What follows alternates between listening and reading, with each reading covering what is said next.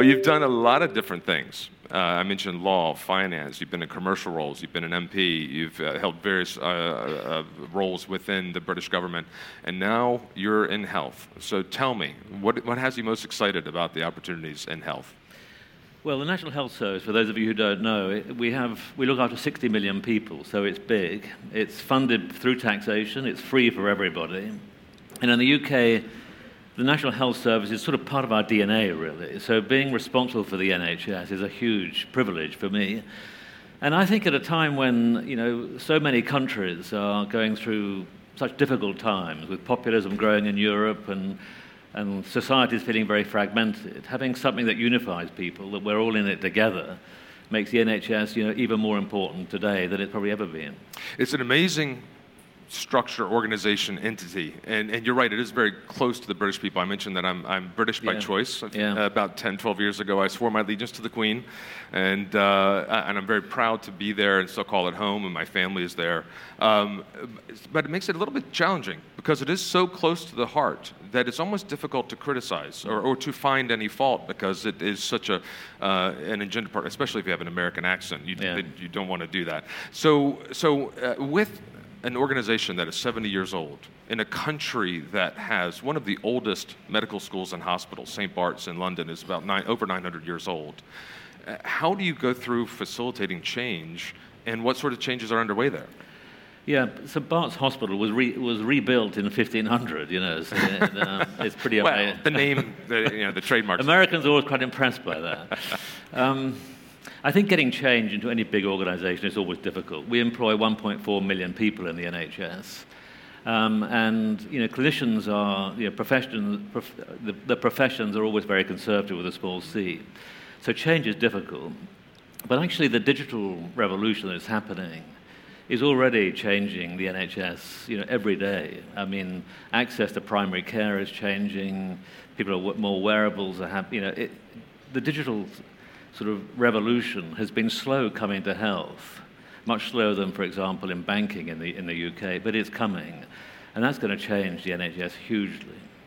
I, I think it is, and I'm really excited about it, frankly, because we've had, you also worked with uh, Jeremy Hunt Yeah. at one point, and now we've got a new Secretary of State for Health, uh, Yeah. Matt, Matt uh, Hancock, Yeah. whose family actually is in software, and he was the Minister or the Secretary of State for Digital. Uh, uh, I forget a few other things. Yeah, added on there. media, and There you go. yeah. Mm. Add them all in there, uh, and now he's the Secretary for Health. Uh, and so, uh, what sorts of tangible changes do you see? I could certainly name a few myself, live there and uh, living there and being in the industry. But what, what are some of the things you want to tell people Well, about? tell you what I've really noticed in this week at the JP Morgan conference just down the road from here is that, uh, which is different from even two years ago, which is that data has become the big new thing in, in healthcare, particularly in pharmaceuticals and biotech.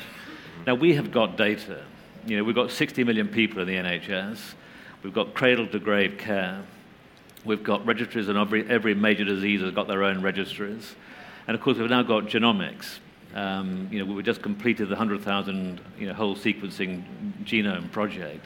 So we've got, I think, probably some of the best data in the world, which is the raw material for many of the digital companies that are in this room and attending this conference here. So if we can provide that data in a well curated form, and we can do it with public confidence, they know that the confidentiality is going to be properly secured, then I think we've got a, a huge resource in the UK, and we can become, I think, the centre for personalised medicine in the world. Well, having been there for 15 years and talking about health technology for all of that time and even preceding, I can say that within the last three or four years, there have been some real um, tangible changes that have been afoot. I mean, discussed for a long time uh, as, as technology has changed a great deal over the past 10 years as well. Uh, but now there are lots of programs that really provide opportunities, I think, for early stage businesses to, to get some uh, support, some access. Can you tell us about any of those? Yeah, well, we're setting up this year uh, what we call Health Tech Connect, which is a sort of a portal, really, for any uh, sort of digital product that is that any companies here or entrepreneurs in the US as well as in the UK want to introduce into the NHS. They can come through that Health Tech Connect um, straight into the NHS. I mean, we, we want the NHS to be the sort of test bed for new technology. And obviously, it's got to be safe and it's got to be approved and regulated. But we want the NHS to be the most sort of accessible healthcare system in the world for new technology. A lot of these things require changes in culture.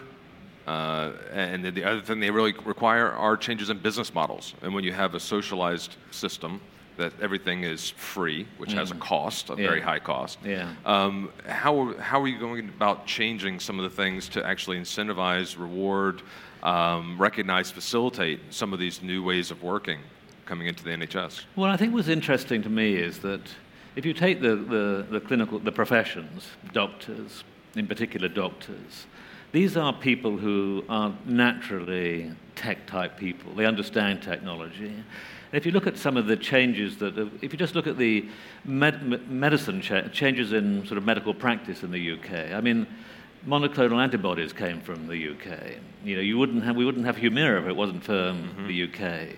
Um, we wouldn't have, we discovered DNA, you know, we wouldn't, have, and the, the, all the Illumina whole you know, sequencing in, in the, U, in the US came out of Cambridge, you know, so you know, we've always been at the leading edge of, of new medical practice. And I think there's this um, innate sort of innovativeness in the sort of British culture, if you like, which I think will see us, you know, at the, the front of the field on this. Now, of course, I know in California, this is, this is, I mean, this is the sort of the mecca, isn't it, for digital technologies and what have you. And I think what you've done in California has been unbelievably successful.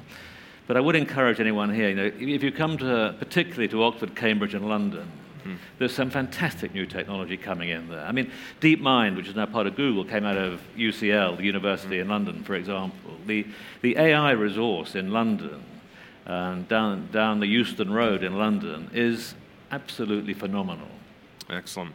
Um, what about any moonshots? I mean, we, we talked on the opening day yesterday morning and even this morning about moonshots and the importance of setting high goals. What are mm. some of the big goals that you have for the NHS well, I, um, England? I attended a, a, a, lecture given by Joe Biden, in, actually in London, uh, um, a month or two ago. Okay. And he was talking about eliminating cancer.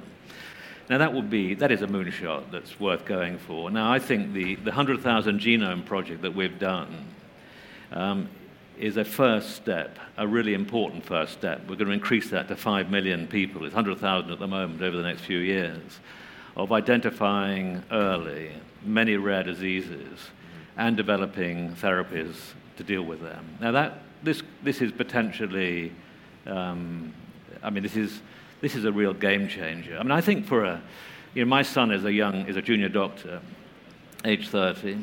Um, so he's just sort of qualified, if you like. And I think for a young doctor coming into medicine today, it has never been better. The opportunities for curing people from you know, various cancers and other illnesses that were incurable only a few years ago. Uh, this is a fantastic opportunity. I mean, it, it, was amazing. In one week in December of this year, not only did we complete the 100,000 genome sequencing of the 100,000 genomes, but we introduced CAR T cell therapy into sort of mainstream NHS treatment. Now, that fantastic.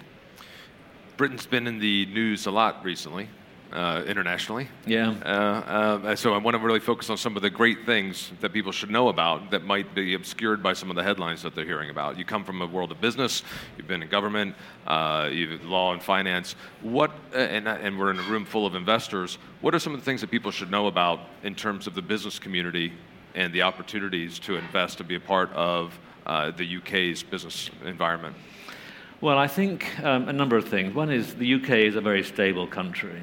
You know, populism is breaking out all over the place, but not in the UK. I mean, it is it is very stable.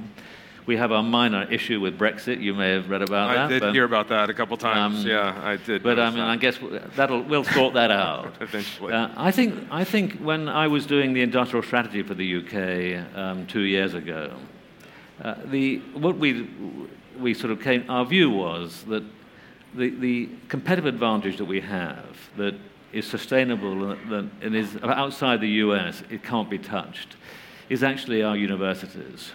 You know, we have fantastic discovery and translational research in the UK, um, spread across the UK, but particularly, I guess, in Oxford, Cambridge, and, and London. And that's very hard to replicate. You know, when um, John, Kenneth, John Kenneth Galbraith, you know, the great American economist, went to India in in the late 1940s, and Nehru said to Galbraith, how do I create a modern, successful economy?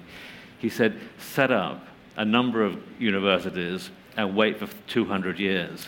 You know, it takes a long time for, to get these universities working. They're very complex ecosystems, but you know, we, we produce more Nobel prizes out of Cambridge than the whole of France. I rest my case. All right, I knew you were waiting to get that one in. one over on the on the French. Mm. All right, um, so you didn't have to take this role. They put you forward in September last year. You, I'm sure, had lots of options of what to do with your time. What had you most excited, and why did you decide to do it? I think the NHS means something very special. If you're English, the NHS means something very special. And I think if I can help bring some of these new technologies into the NHS, if we can develop our genomic medicine, if we can get our data sets into good shape, um, so that the, the, the, British patient can get the best, the most up to date therapies and treatments, then well, it, I mean, I, you couldn't say no to a job like that. Yeah. Uh, if there's one key message that you want the startups in the room to hear, is there uh, anything in particular that you want to make sure they know? Yeah, get on an airplane. Even if it's United, get on an airplane and, and come to the UK and see for yourself. All right. Is there anything else that I haven't asked you that you'd like to make sure the audience hears? No, it's been a real pleasure to be here. All right, ladies Thank and gentlemen, give it up for Lord Prior. Thank you.